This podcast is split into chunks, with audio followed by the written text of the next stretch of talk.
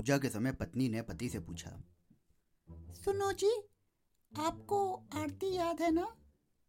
तो पति बोला हाँ वो पतली सी वही ना इसके बाद भगवान की बाद में और पति की पूजा पहले हुई।